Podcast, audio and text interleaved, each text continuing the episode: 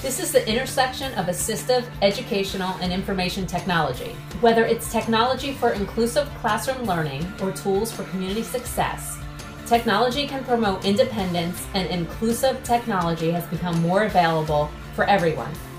Welcome to the Inclusive Technology for All podcast with your host, Mike Marotta. Hey, everybody, welcome to episode 70 that will be released on March 30th, 2020. Hope you're doing okay. Hope your families are well.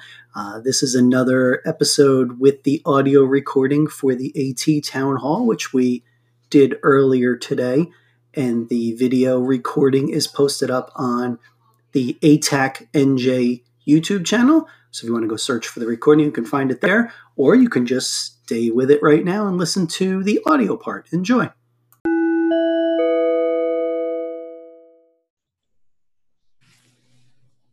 Okay, we're recording. Hi, everybody. Welcome to our third weekly town hall in this ever evolving uh, hour long interaction that we seem to be uh, in now for the, uh, the foreseeable future.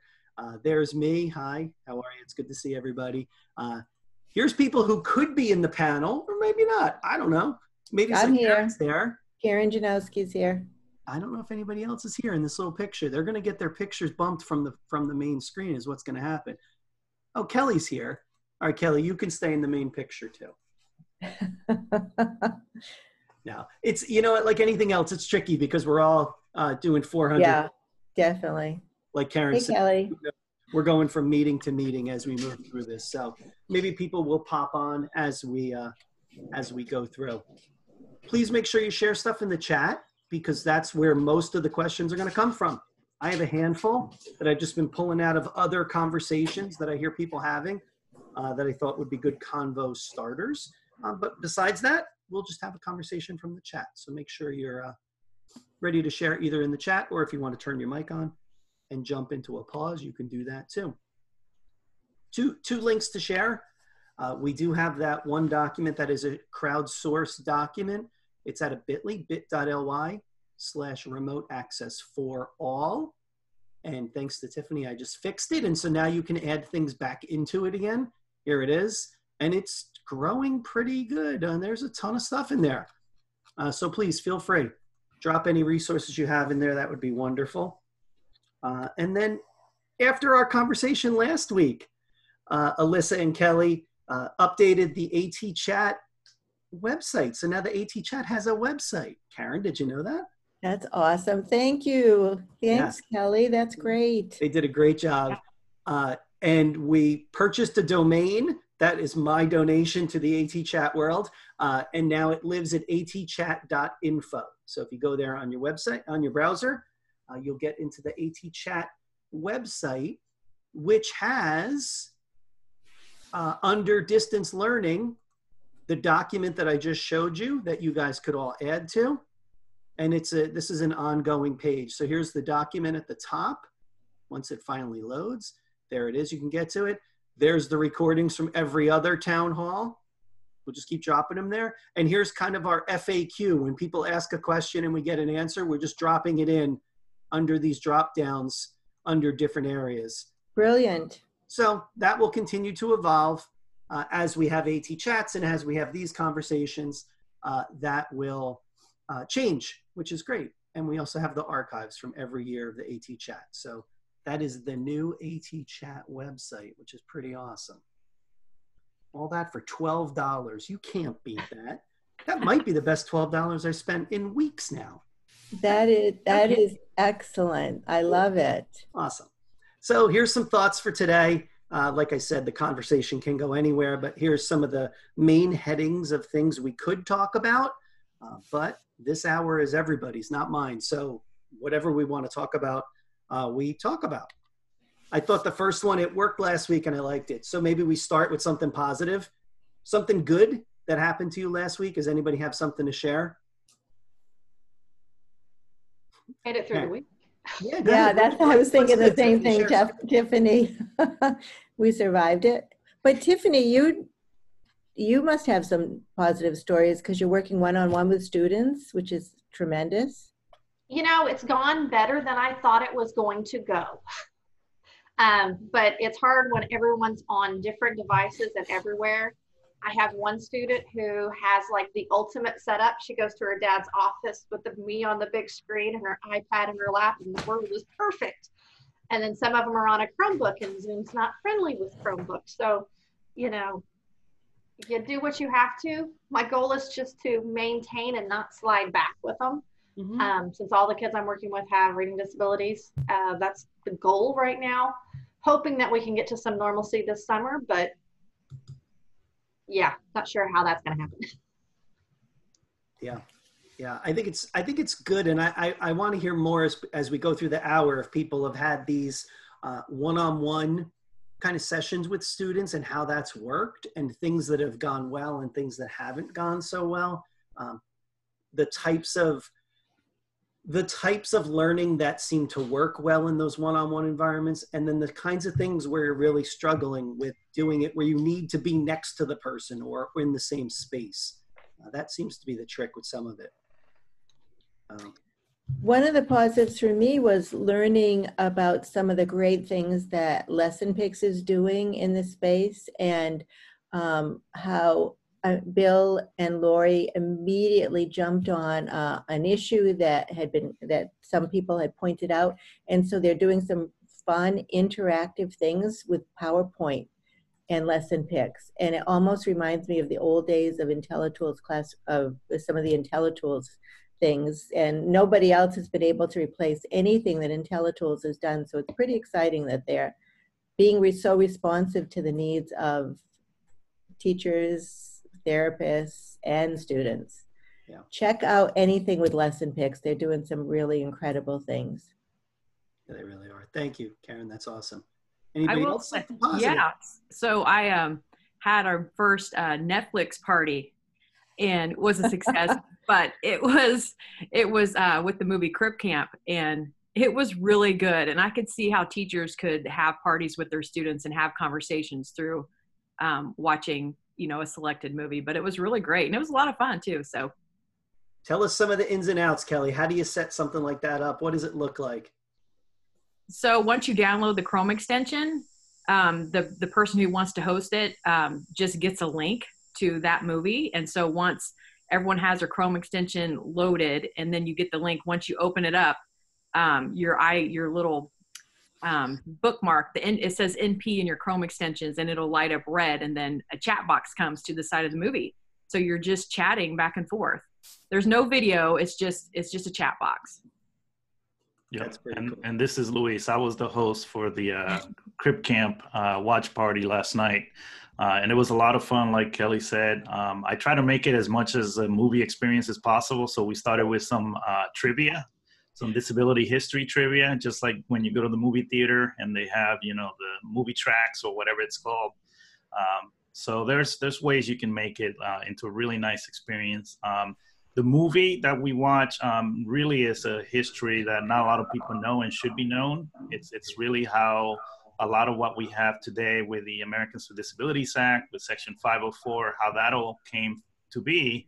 And it all originated with a group of campers at, uh, you know, at a camp in upstate New York uh, that became leading figures in that history. Um, I will warn you, there are parts of the, the documentary that are maybe difficult, talk about difficult topics. So I'm hoping that they will come out with a version that is uh, safer for schools yeah. uh, that we can share with students because I think the history part of it is really important. Mm-hmm. Um, and, and I'm not saying like I'm, I'm actually glad that they discussed the topics that they did um, because they're topics that are often considered taboo and not discussed openly within the disability community. So um, it's great, but it, it'd be good to have another option that you know could be shown in schools. Yeah, that's yeah. Right. It definitely pushes your thinking for yeah, sure. Sure. I and of course I saw it way too late. You guys were already deep into it, and I was like, oh, all right, I missed that. Uh, that's all right. I watched nonsense instead for two hours and then went to bed, which was a better way to do things, maybe. but um, so you're not watching the movie at the same time. You are, mm-hmm. but in that window, are you watching it? Yeah. So when Luis hits play, we're all watching. Like he's basically has control of what we're watching. Oh, and then during that time, it's just like, yeah, the chat box is just on the far right and you can pick your little icon. You put your name in there, and he did make it. He put some really hard trivia for us and said we cannot Google, which I didn't think was fair. Um, but he was like, grab your snacks. So we did. We had snacks and drinks and yeah, just talked, really had a great conversation throughout that whole movie. It was really great. So you should try it. Everyone should try it. Yeah, and I and I turned on the captions on my end, so I'm not sure, Kelly. Did you have to turn on the captions, or was it showing I, my captions? Yeah, I had to turn mine on. Okay, great. Okay, that's so some know. of those controls still happen at the user end on each side. Okay, that's good to know, though. That's fun. Yeah. Right. Yeah. We might let Luis pick our our uh, entertainment for the next couple weeks. Maybe we let him be our host and. Are you sure about that, Mike? You know, you and I have similar tastes in movies, so that's why I'm not I scared. If... I, I can take it if you can dish it out. I can take it. It's fine. I'm not scared either. I am not scared. I dare you to try to get me to not participate. so I do. Can we go on with yeah. the question? Oh, Karen, let's go on. Yeah. Sure. I'm so sorry, but this came up in conversation today. How are people meeting the the unique learning needs of students with very complex special needs? How are they? What does that look like? Is anyone aware of successes with um, meeting the, the com very complex needs of our most significant um, students in, in a telepractice or in remote learning. What does that look like? Okay, yeah. That was it. I uh, thought we all waited so Go ahead. started all of this in spring break. This all hit during spring break. And so we went from spring break being normal Monday, Tuesday to the world starting to shut down and them going, okay, we'll figure out what's happening during spring break. And then they said, okay, no for two weeks. And then by the second, by that first week, we already knew that we weren't going to go back in our buildings for the school year. So our schools this week is their first week to really start trying to even figure out what school's going to look like for the rest of the year. Um, and I know that our State Department's been pushing out lots of great information, but I don't know how that's going to happen across Oklahoma right now. I mean, admittedly, this is a very small percentage of the students who do whose needs do need to be met, but I do wonder if it's possible. I mean, it seems to me it would be more um, working with the parents than working with the students, but I'm just wondering what other ideas people have. I think, uh, Eliza, I think you're muted, so we can't hear you. Yeah, I kept waiting for her to pop on. I saw she was there and then try it again. I can unmute you on my side, but I don't know if that's. It may be, yeah. I'm getting off. The other thing oh, too. there you are. Yeah. Okay. Perfect. Um, so we are doing a couple of different things. All of our schools, most of our schools were already using unique learning systems. Um, and so they're uh, setting up the home access for teacher, for parents to be able to use that and for teachers to be able to assign work. Um, from an AT perspective, I am doing full on teletherapy and I have students who are using their eye gaze devices that we are basically rigging a double, double device system. So uh, their eye gaze device system is going to be up as normal. Um, I can log in remotely to their eye gaze device if I need to, but then I have a second set of cameras where we're using our secure teletherapy platform um, where I will be kind of providing some activities and supports that the parent or the facilitator are going to be helping doing do with the student. Um, some of it is device problem solving but we're basically using two devices to do it just because otherwise the real estate on their device screen is really hard to problem solve that way. Um, we cannot use Zoom in our district. Um, nobody can at all, uh, teacher, staff, nobody. Um, too many privacy issues, too many terms of use issues. Um, and I've seen that happen lots of other places. I love it for adult to adult conversation, but um, but anybody anybody 18 or under, no go. Um, so um, we have to kind of get creative about how we're doing it. And the teachers um, are kind of, I've been co-training some of our hospital homebound teachers who already work in the homes, but are used to being able to go there physically. And we're talking about using, we have Google Meet as an option. They can also use our teletherapy platform. Um, and so Google Meet gives you the option of, you know, having that face-to-face conversation. But again, almost every teletherapy that's successful, research-based, is having to rely on a facilitator of some sort. Facilitator is not an easy word, but like a supporter of some sort. Um, we have some adult siblings that are helping. We have, if the parents are working during the day, we have one parent that's taking their, you know, their lunch break and doing it then. Some of it is still kind of coming out, but I mean, we're we're having to kind of creatively problem solve. And what I'm doing for student A is different from what student B's family or parents or whoever wants. So we're kind of having to individually problem solve those scenarios. Yeah. yeah, and we've been talking with educators as far as using um, utilizing the paraprofessionals because we're getting a lot of questions about that. And so one uh, conversation that came up is for teletherapy using the paraprofessional to help with the tech at the beginning. So when the therapy starts, it's ready to start and so the paraprofessional can work with the families um, and kind of coach them through with how to use Google Meet and get that set up beforehand. I think that's great. And I've seen a lot of this conversation about, you know, where are the paraprofessionals in this process now? Uh, I worry that not all the paraprofessionals have been provided that training in the beginning to be effectively supporting right. someone on the other end. Um, I know in one of my schools, the paraprofessionals don't even have emails, so they're not technically even on the system. Mm-hmm. Uh, and that's a real. It, it, was a missed opportunity before this happened, and now it's just a real missed opportunity um, to have yeah. those people available and use and and use their skills as frontline support mm-hmm. for the other educators. Yeah, Mike, and I'm living that today because our schools actually started today. And uh, for those that don't know, my girlfriend is a sign language interpreter, and so they're trying to figure that out, how to do that uh, in a way that's you know efficient and uh, secure and so on. So it's going to be a week of lots of growing pains. Um, I would recommend uh, the RMTC Center. I'm going to see if I can find a link uh, here in Florida. Uh, they put out some videos over the weekend, but like you said, a lot of it was just her over the weekend trying to get up to speed on on her own time and trying to figure things out. So it's not a coherent message that's coming out of the district. It's sort of like we're flying the plane and uh, looking out the, the window. yeah, I wouldn't even say building it. we're doing something, but uh, it's going to be an interesting week to say the least. Yeah. It is, and, you think about it, and and you know, and and somebody just mentioned it in the chat. I'm not sure who just chatted me. Somebody did. Sorry, I don't know who. Um, that some districts are laying their paraprofessionals off, and again, we we might be missing a huge opportunity here um, to just double our efforts. Uh, yes. Think about some of the some of our paraprofessionals. I would argue know those students best mm-hmm. uh, because they're with them all the time, providing support across school, across uh, classrooms, and they might have a better sense of where a student is at globally mm-hmm. that they mm-hmm. could apply to these situations. And I think we're missing that. Um, and like Luis said, interpreters and other support individuals. How are we going to mesh all that together?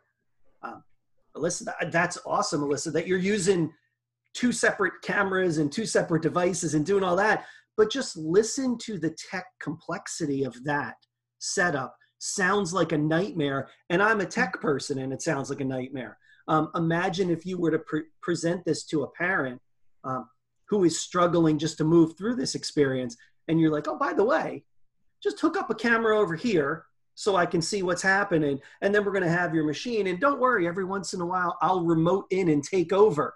They're going to run away from you screaming I wouldn't do that with every family by any means. Yeah. Like I don't see in the group chat, it looks like I can only send it to you. Same with me. That's my, that's my situation too. This is Mike. Is there some setting that you need to take care of in the chat? Um, because I really wanted everything to be about me, so that's probably why I yeah. did that. Let's see, why did that happen? Uh, oh, yeah. If you're not using Zoom, what are you using? Here you go. If I'm not, so we're using Google Meet. Um, and for our teletherapy, we're using a, a, tele, a, specific teletherapy platform. And last week I said it, and, and I got an email from the owner was like, "Did you talk about my platform somewhere?" Um, it's called TheraV. Oh.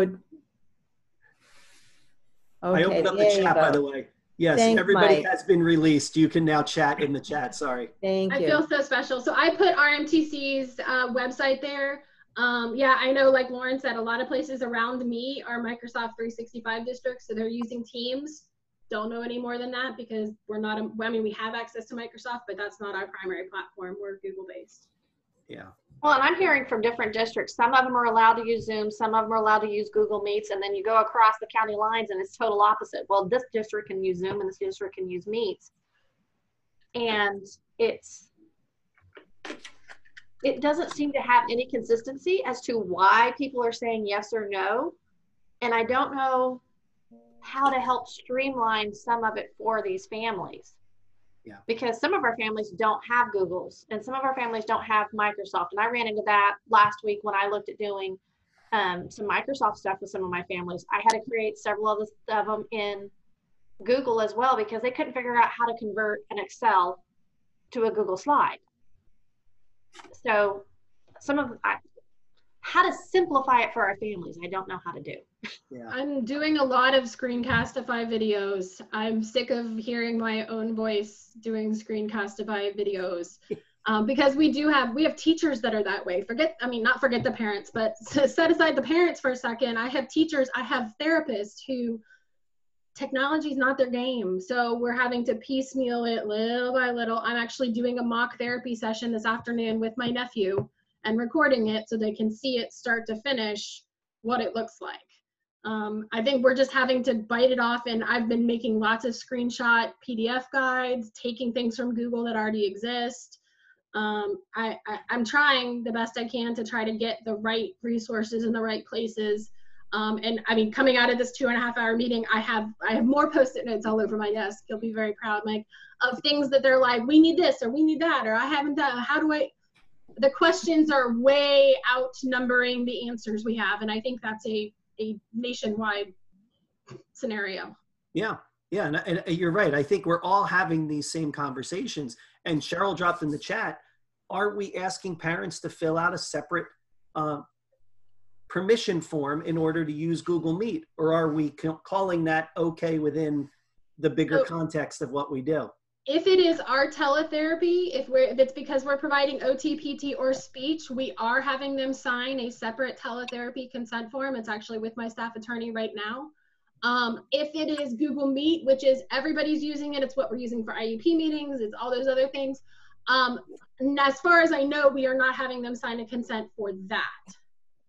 Um, I also have the same experience. Yeah. When if they're using that across the district for everything they're doing, then they're not sending a separate one. But if they are using it specifically for therapy, um, and we're also having some conversations in a school about therapy sessions in a small group now. And is that a good or a bad thing?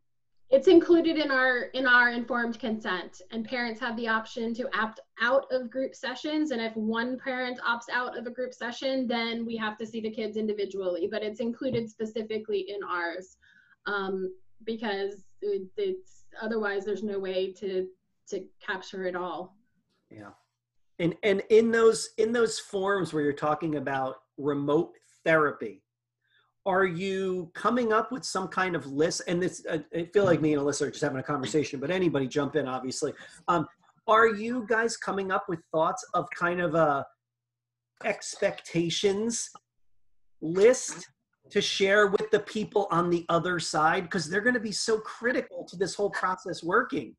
So two things. I have a video that is a parent's reaction to teletherapy it's from an early intervention parent who's a kiddo who's just turned three um, that i show and offer to all the parents because it's the i did not think this was going to work and now i am a believer and i don't want to go back to the clinic and i like teletherapy so i'm sharing that with them um, and then my the other thing we've done is we have a teletherapy information sheet. I'm sending it when we send the consent. The consent is um, a JotForm is allowing or giving away free HIPAA compliant uh, based forms right now um, to any educators. So our form is going to go through JotForm just because you can't physically sign. I don't know why I'm showing you that you can't physically sign in a Google form. I haven't figured out how to do it. So I went to a different platform for the actual form. Mm-hmm. Um, but then the information form, we actually modeled it off of our hospital homebound expectations hmm. because we have a page we send to our parents that say you have to have a responsible adult, they have to have a clean place to work, they blah, blah, blah, blah, blah. So we kind of took that form and combined it with what we would want. Like in big bold letters, it says, do not go out and buy any materials from there for therapy. You know, like our expectations are not that you're going to have uh, everything we need. You know, like all of those things kind of got merged together into one kind of information form. Yeah, I think that's really critical. I think that's going to be um, an important piece. I know the schools that I'm working with, they're using Google Forms, and just at the bottom, they're calling it a digital signature, but you're just typing your name in, and they're using that as a, you know, different people doing it different ways. But anybody else, things you're doing? Yeah, I'll shut up now. I'm no, don't don't shut up. I like when you're chatting, but uh, Alyssa, I think you are the model, and I think that you are showing what is possible. I know that other districts are really struggling and not anywhere near where what your district is doing.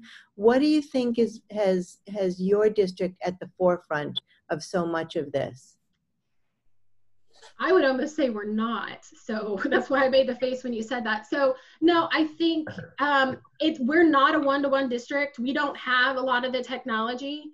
So I think we had to kind of think about, okay, what can we do? We basically have two pathways for parents, and I think this is very common along. We we're thinking about giving out devices, but we're not a one-to-one district, and by the time that happens, it'll be two weeks from now. So we're basically saying to parents, do you have a device and computer internet access that will stream a movie? Or do you want paper packets of work? And the paper packets are going to go out via, I mean, we have meals coming out all over all of our, our schools. So they're going to go out on the bus route with lunch. Um, that's not happening until next week. So we're kind of modeling our teletherapy, and that's my AT support, that's our OT, PT, and speech off of that, we're saying to parents, I have a Google form, which we talked about last week, and I have sent out to a couple people the directions and the copy of it, but I will put a link in the chat.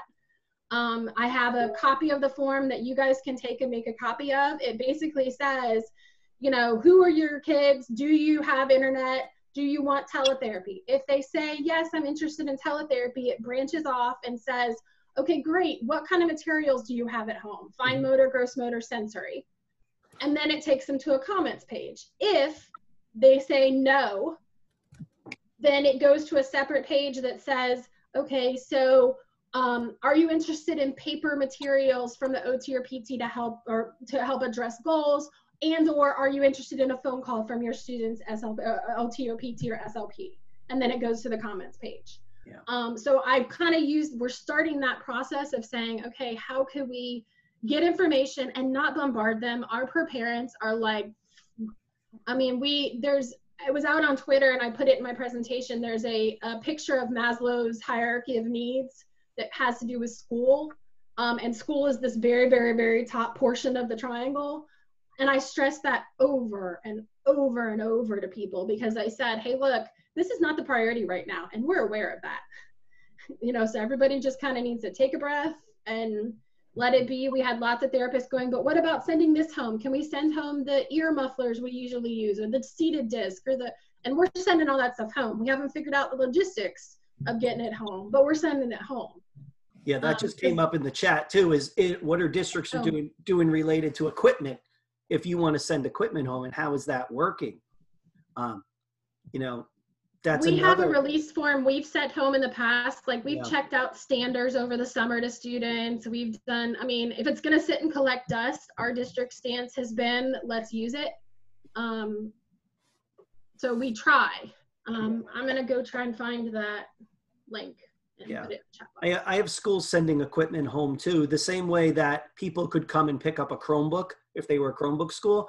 There was therapy equipment kind of almost almost like a you know related to level of need, who needed what, um, that you could come and get to, and it had been cleaned, then it would be provided to you.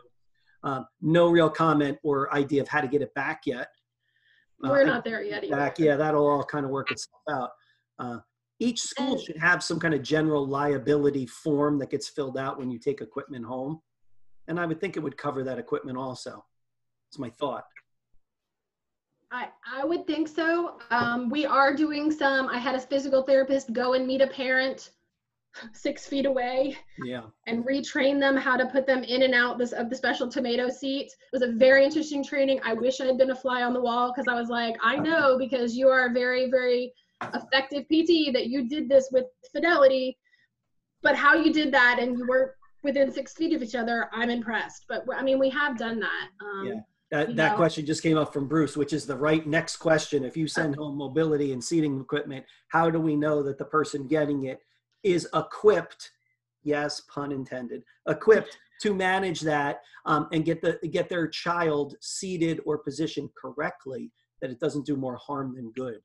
And I think and a lot of a lot of our families fortunately are ones that we've kind of checked out materials to before like Mm. last summer after esy we checked it out until the beginning of the school year so like it was kind of retraining um, and we actually this year thanks to my pts did every parent who wanted to come in could be there but the paras the teachers anybody who would possibly be transferring the students we trained them all at the school and documented that we had trained them so for a lot of a lot of our parents did come in and we're like, hey, we have something similar at home. Can we come in at that time? We know it's not possible for every parent to have come in, but we do have some that that did do that, which was nice.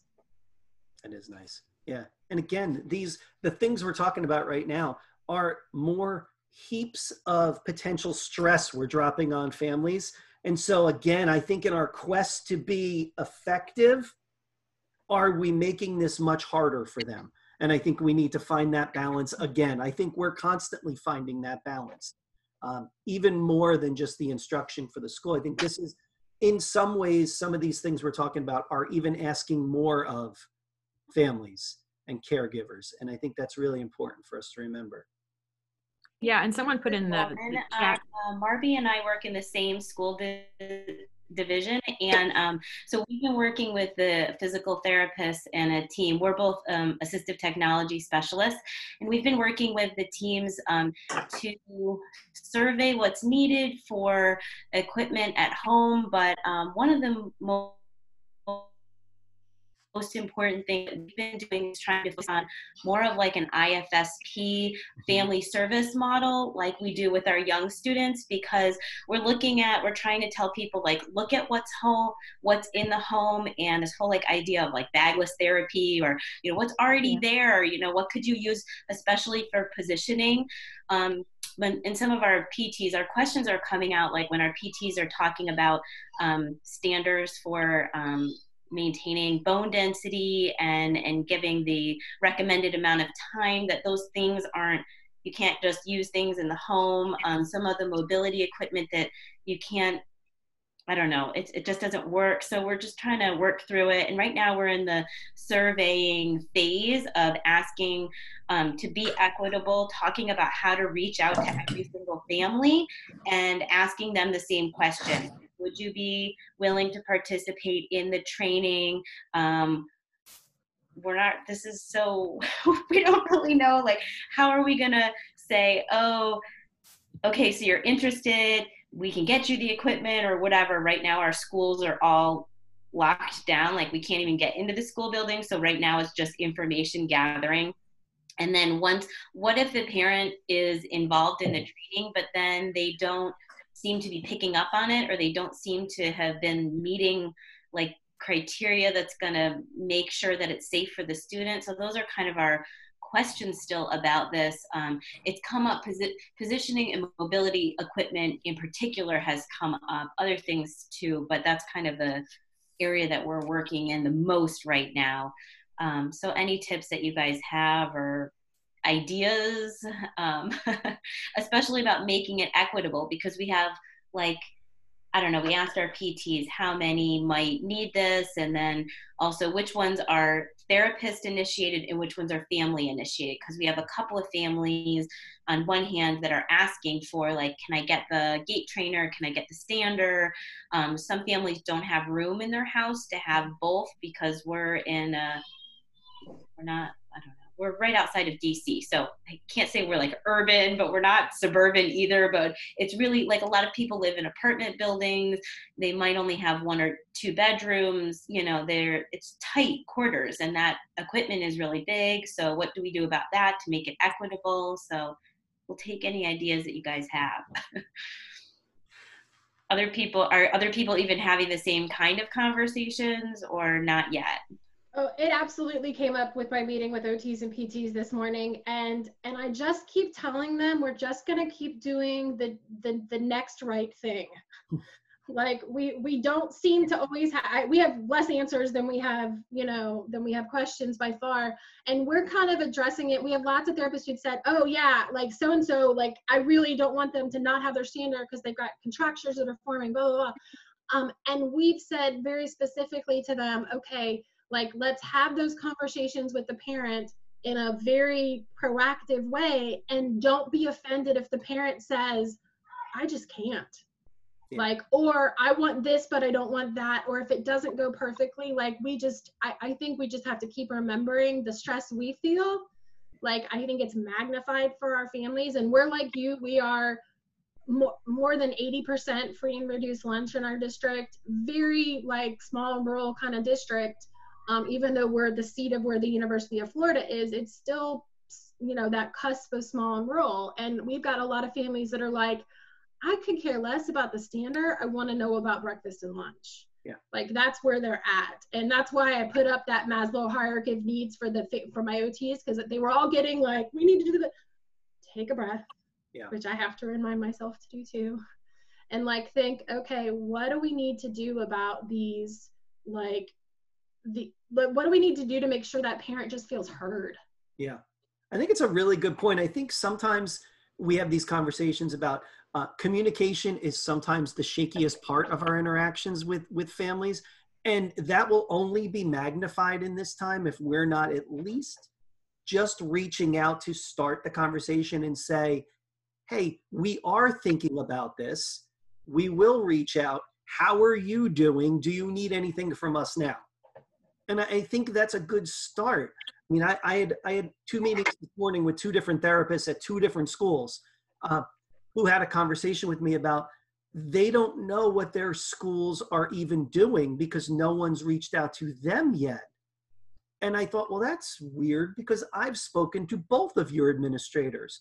And so I kind of know, I don't really know totally, but I know a little and it made me a little worried that their staff themselves who are on spring break this week uh, are not hearing what's happening and that's making me very nervous. And a lot of times our slps our ots our pts especially ots and pts that may be at two schools during a day they get they get left off of all kinds of lists. Yes. And this is just magnifying that you know i had teacher i had therapists who knew about the faculty meeting at one of my elementary schools this morning and another therapist who had no clue right. And just trying to make sure that they're like okay and i think calming everyone down even though i'm all hyped up calming everyone down to say you know what they're telling a teacher in a meeting may or may not apply to you the therapist or a AT support person or a coach. Like we're using google classroom as a platform and i had people freaking out. How do we use google classroom you don't. That's the answer. You don't need to. We're not using that for our setup. It doesn't make sense. There's a privacy issue for our OTPT kids. Like, just take a breath. But I think it is a concern when you think, okay, like, do do the OTPT speech deaf hard of hearing teachers teach the visually impaired like are they even being hooked into the school-based information and based on my district i'd say maybe yeah yeah i think that kind of yeah is is accurate. I just wanted to see what it said when I said yeah. Um, yeah, I think it depends, uh, and that's not great.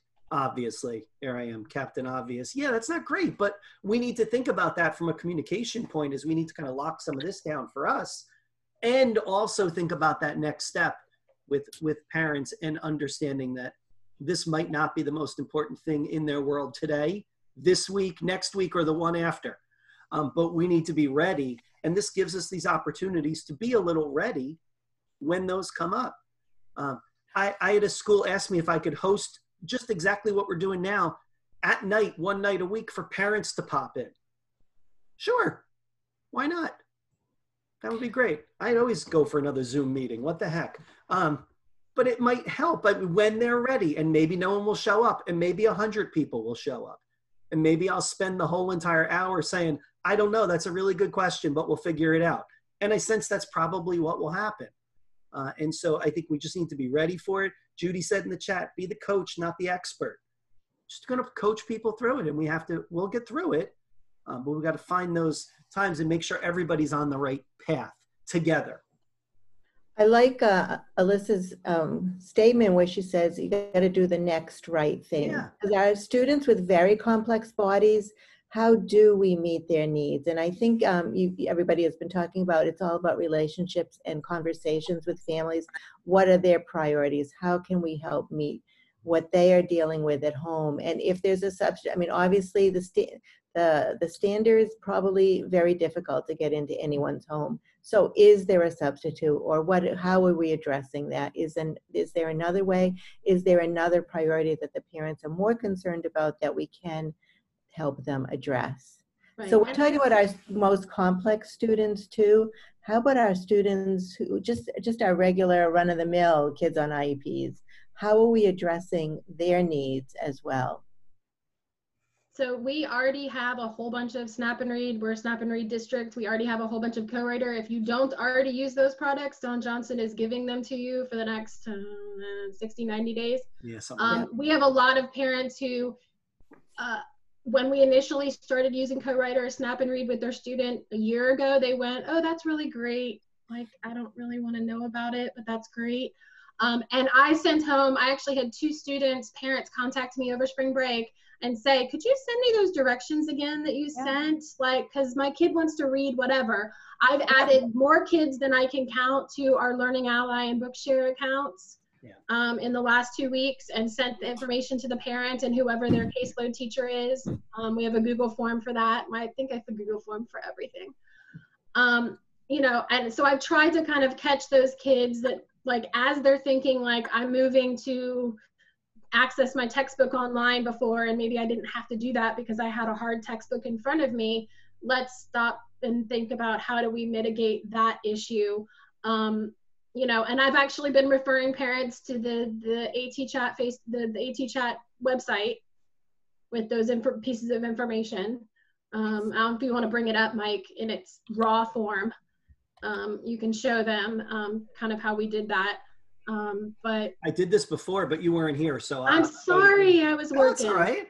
This is not Thank a judgment. you, Alyssa and Kelly, so much for your work. This looks awesome. And it's really, uh, really in its infancy. I mean, I yes. think um, giving people the information. Yeah, if you scroll. Yeah, down. I just wanted to point people. Distance Learning AT yeah. Supports is the page, and it will continue to evolve. It's probably evolved since you looked at it this morning. There you go because I dropped those things into it. Yes, it has. I was like, oh, those weren't there before. Yeah. Um, so what I used was kind of the headings, and then each of these are drop-down menus. So if you want to know about tools to caption or tools to write on or annotate, I just started dropping what I knew and what people had crowdsourced in the document or other places, um, and added some extra bullets on that one apparently. Um, and there's definitely things that still need information. So if there's a question that's not there or an answer that you don't see up there, we absolutely want to make sure it's added. But it, it's friendly enough to a parent that they can jump in and go, oh, my kid wants to be able to, whatever. Um, it does not necessarily hit on our kids with significant needs. I kind of see it more as the catch all right now for kids that have you know, um, learning disabilities, those kinds of need access to materials, although it could absolutely expand to include that. Yeah, I think it could pretty much be whatever we want it to be. So as we keep finding resources or ideas about um, headings of, of focus, we will certainly drop them in. We can just keep adding to this as much as we want. Speaking of Bookshare, they at the end of last week created a new page and I added it to the Google um, um, page they created a learn from home section. It has quick guides for educators and for parents. But then they also created a one page educator shortcut on how to assign box, um, sign books, filter your roster, independent reading, um, trying to make it as user friendly as possible. Um, and then another thing I've been encouraging my parents is while you still have contact with your instructors, because they're even talking about some schools closing as early as May 8th for our school year, hmm. finding out what is going to be the rule for the summer. Are you going to have access or do you need to go ahead and turn on that individual membership so that you can keep some of that learning happening during the school, during a, what's going to be an extended summer yeah. um, for a lot of Oklahoma kids. Yeah, it's a good point. I, I was going through one of my district's Bookshare page today because I'm the one of the organizers of it, um, and seeing who didn't have individual accounts, and we're going to start reaching out to them. Let's get some email addresses so we can get you connected for an individual account. Well, and they made it a lot easier in the last several months on making it so that the school can still be the ones that reset passwords mm-hmm. if things were to happen, um, and made it made some real intuitive things. The other thing I'm suggesting to a lot of our teachers is you're not going to want to assign every single book. Use some of those resources. I think Detroit Public Schools, LA Public Schools have gone ahead and made grand um, grade bandwidths. Assign those, go through them, see if you like them. If you like them, assign those to those grade, grade bands because they're going to need a lot more at home than you assigning. Um, and then I've even been added on a couple of the school districts that I work independently with onto their Bookshare so I can keep my students going and they're not having to answer my email of, can you add these five books that we're going to use this month? Yeah. Um, which is nice. It is nice. Yeah, and look to places. I, I, shared the link last week. I'll hunt it down when we're done. Um, Audible has curated a list of free um, audio books that you can access from their website without being a member. Um, and so that there are some really nice school-based um, titles there. So check that was one of the other things that um, Bookshare and I added in that the Google form is it has instructions for how to access freely available books for all students with some reading lists. So trying to give some ideas for people who aren't qualifying for Bookshare as well was nice of them. That's great. Awesome. Lauren asked, circle back to um, Karen's question about what are we doing, you know, about the students with the typical IEPs. Mm-hmm. Um, and I know we talked about this each week, but I think it's important to just keep talking about. And yeah. so not all of our students and schools have Snap and Read and Co-Writer or Read and Write for Google. So it's um, I've been just talking a lot about the built-in features of the devices that they're using. So and again, I know we talk about that every week, um, but we don't have to have you know um, certain chrome extensions um, if the student's on the ipad just about the accessibility features built in. And again i've been just talking about how to utilizing our paraprofessionals and that's one way is stepping back and make sure they're trained in it whether it's something that we have to do for the paraprofessionals so then they can support the families getting those um, built-in features um, turned on. Yeah. Yeah that's great.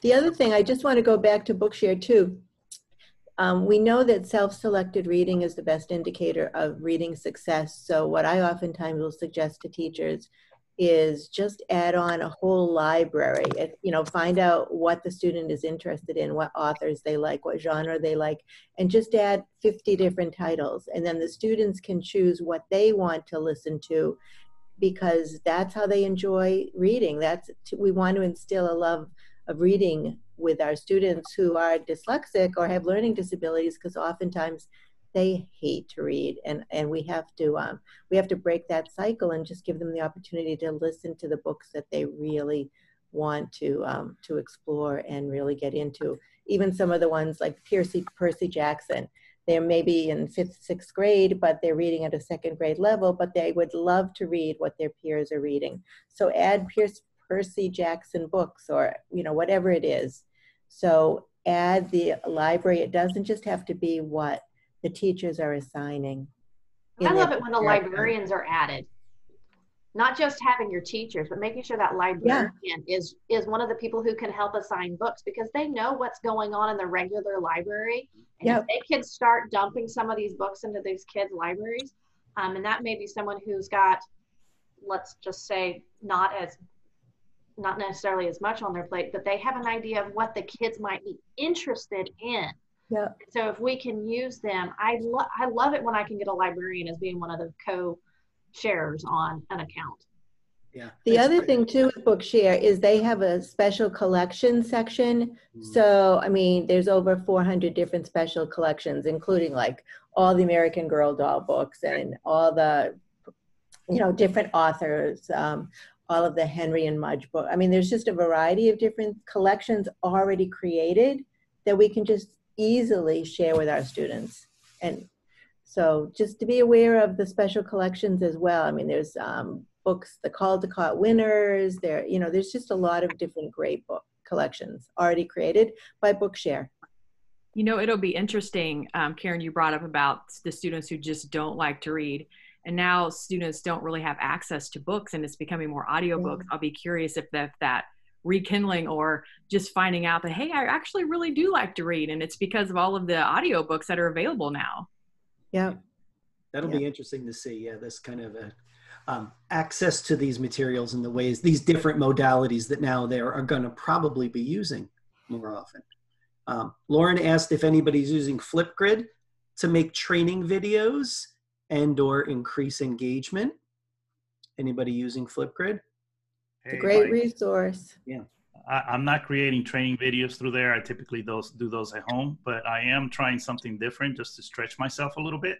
I'm doing a series called Learning on the Go, and it literally is on the go. I'm actually going to be walking my dog and sharing AT tips uh, while I do that. So I, I, have a gimbal that I purchased and haven't had a chance to use it, and this would be a great opportunity. So a gimbal is just a stabilizer.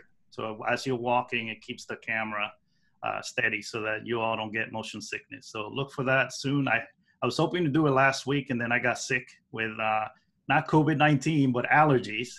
so if the COVID 19 won't get me, the allergies will. Uh, so I'm hoping to resume that this week. So I'll share that at a future uh, chat. Excellent. Luis, what, what do you think your first topic or your first tip will be? I would say just to keep it simple. And we've talked about that quite a bit. Like, uh, this is a difficult time for everybody.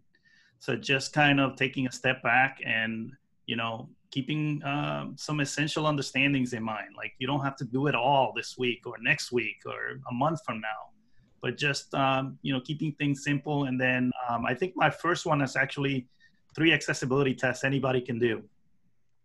So just something really simple uh, that you know it doesn't require expert knowledge. It's just something for you to help evaluate some of the resources that are coming across your your feed, the tsunami, if you will, of free tools yeah. that are coming through.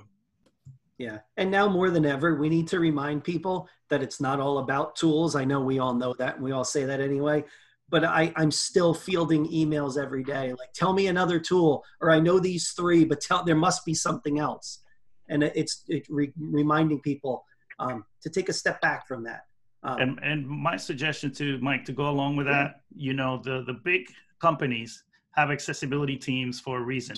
Mm-hmm. So Apple, Microsoft, uh, Google, some of the LMS companies, they have accessibility teams that are always looking at their tools and trying to improve them.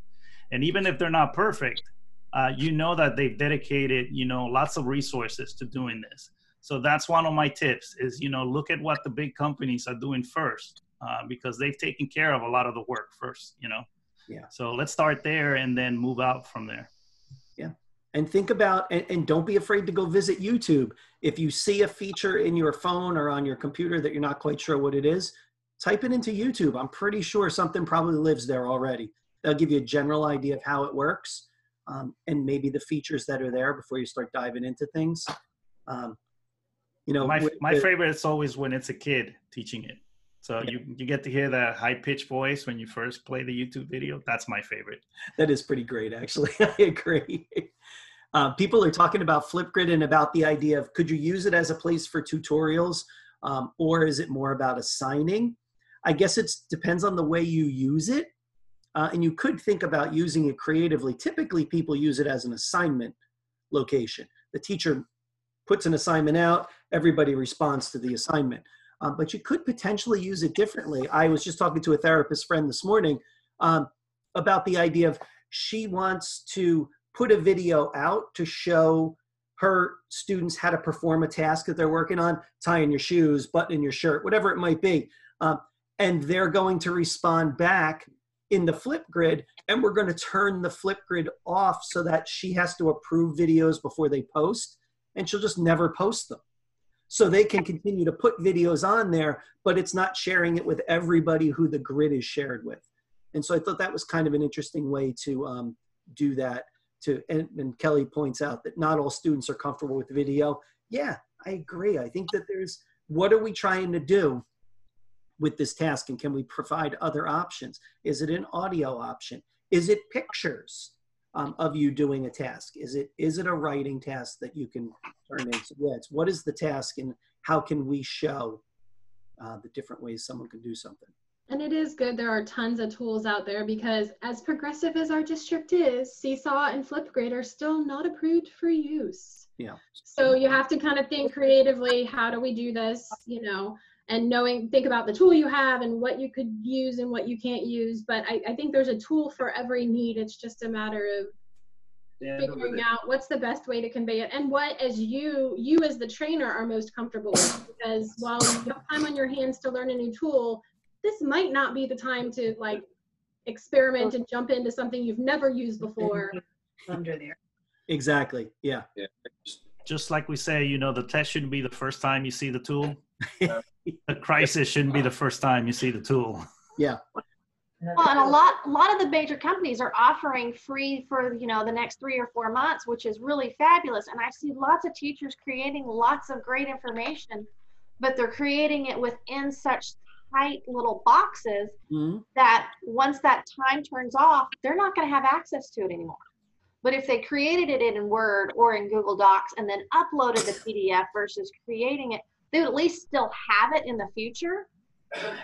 And I really hate that we haven't aren't going to lose a lot of great information because our schools then can't turn around and afford to keep using whatever platform that teacher was using. Yeah. And, and again, this might be an, an opportunity for us to be on this three month trial with a tool to demonstrate to administration why it is important and why it is valuable. It's interesting the different ways we can look at this, but I agree. I think that if you put some if you create something in a closed system and then that system goes away well, you're going to be out of luck when it's when it's finished. Um, so keep that in mind too. And i'm working with a lot of schools who never even used um, a learning management system. So they don't use canvas. They've never done an e-learning day. And so scrambling they're under high stress now trying to figure out which learning management system to use and how to use it. Um, so I feel their pain for sure, and supporting them has been, you know, it's, it's a long process, but I'm I get concerned, which we can do it. They can do it, um, but getting all of that training for when the school date starts and what does that look like? Um, that's that's tough. Yeah, right. And is it and is it something that's at the forefront of their mind to think about right now, or are they just so laser focused on getting things out there mm-hmm. that they're not thinking of the broader um, I don't want to say repercussions. That seems like the wrong word, but the the the broader aspects of some of these um, rolling out of instruction issues. Um, and Judy even mentioned data collection. Like, how are we showing whether these tools are being effective or not? It's just us dumping a bunch bunch of stuff out there, and is that really the best way to do it? Oh, look at us! Look at us! We got three minutes, guys, and I'm gonna be I'm gonna be aware of your time and I'm not going to keep us here longer. I'll just shut this thing down right at one. I don't care. Doesn't matter. No, I. Um, you like having the power to do that, don't I you? I do. The chat, the power to shut the whole thing down. It is quite the power trip I'm on. Uh, but anything else before we before we wrap up for the week, and we can continue these discussions obviously online. Um, there's chats. I don't know what the patents chat is going to do this week, Kelly. Um, tomorrow is supporting students with anxiety. That sounds good. And then AT chats on Wednesday. Karen, I know the answer to this already, but I want Karen pop back on. Karen, what's our topic for this week? She'll pop on. I don't know what our topic is yet. I'm guessing it'll probably be something like this. Yeah, do we have one? Yeah, we'll continue these conversations. Karen, yeah. Mike and I often come up with our topic on Tuesday or Wednesday. That's, I was just going to say, Karen yeah. and I will have our customary Tuesday chat and we will figure it out if anyone has ideas, we are always open because we've been running the chat for it must be about 10 years now. And for every week except in the summer. Lots of ideas and we we need new ones. So we can certainly keep this conversation going.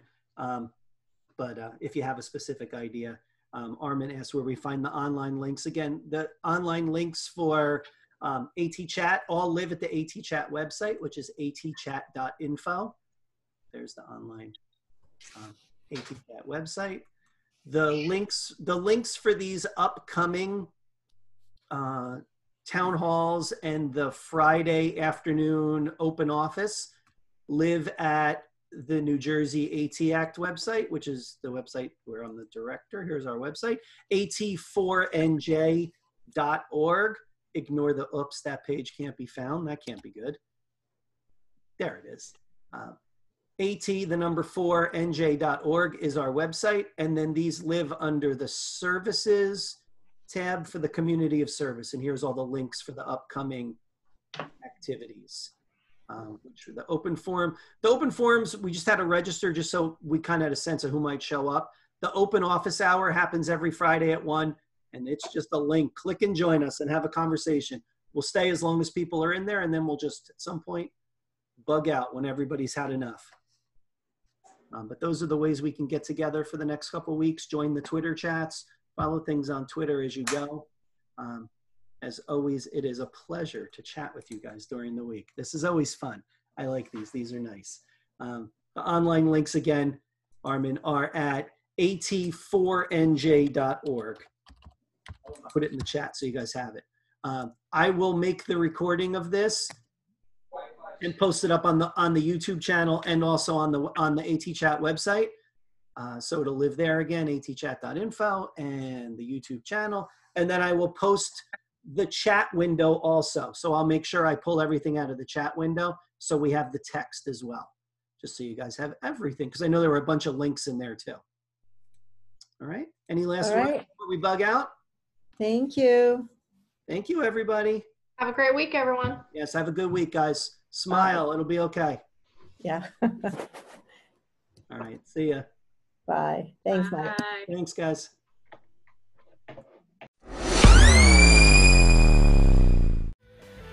Thanks for listening.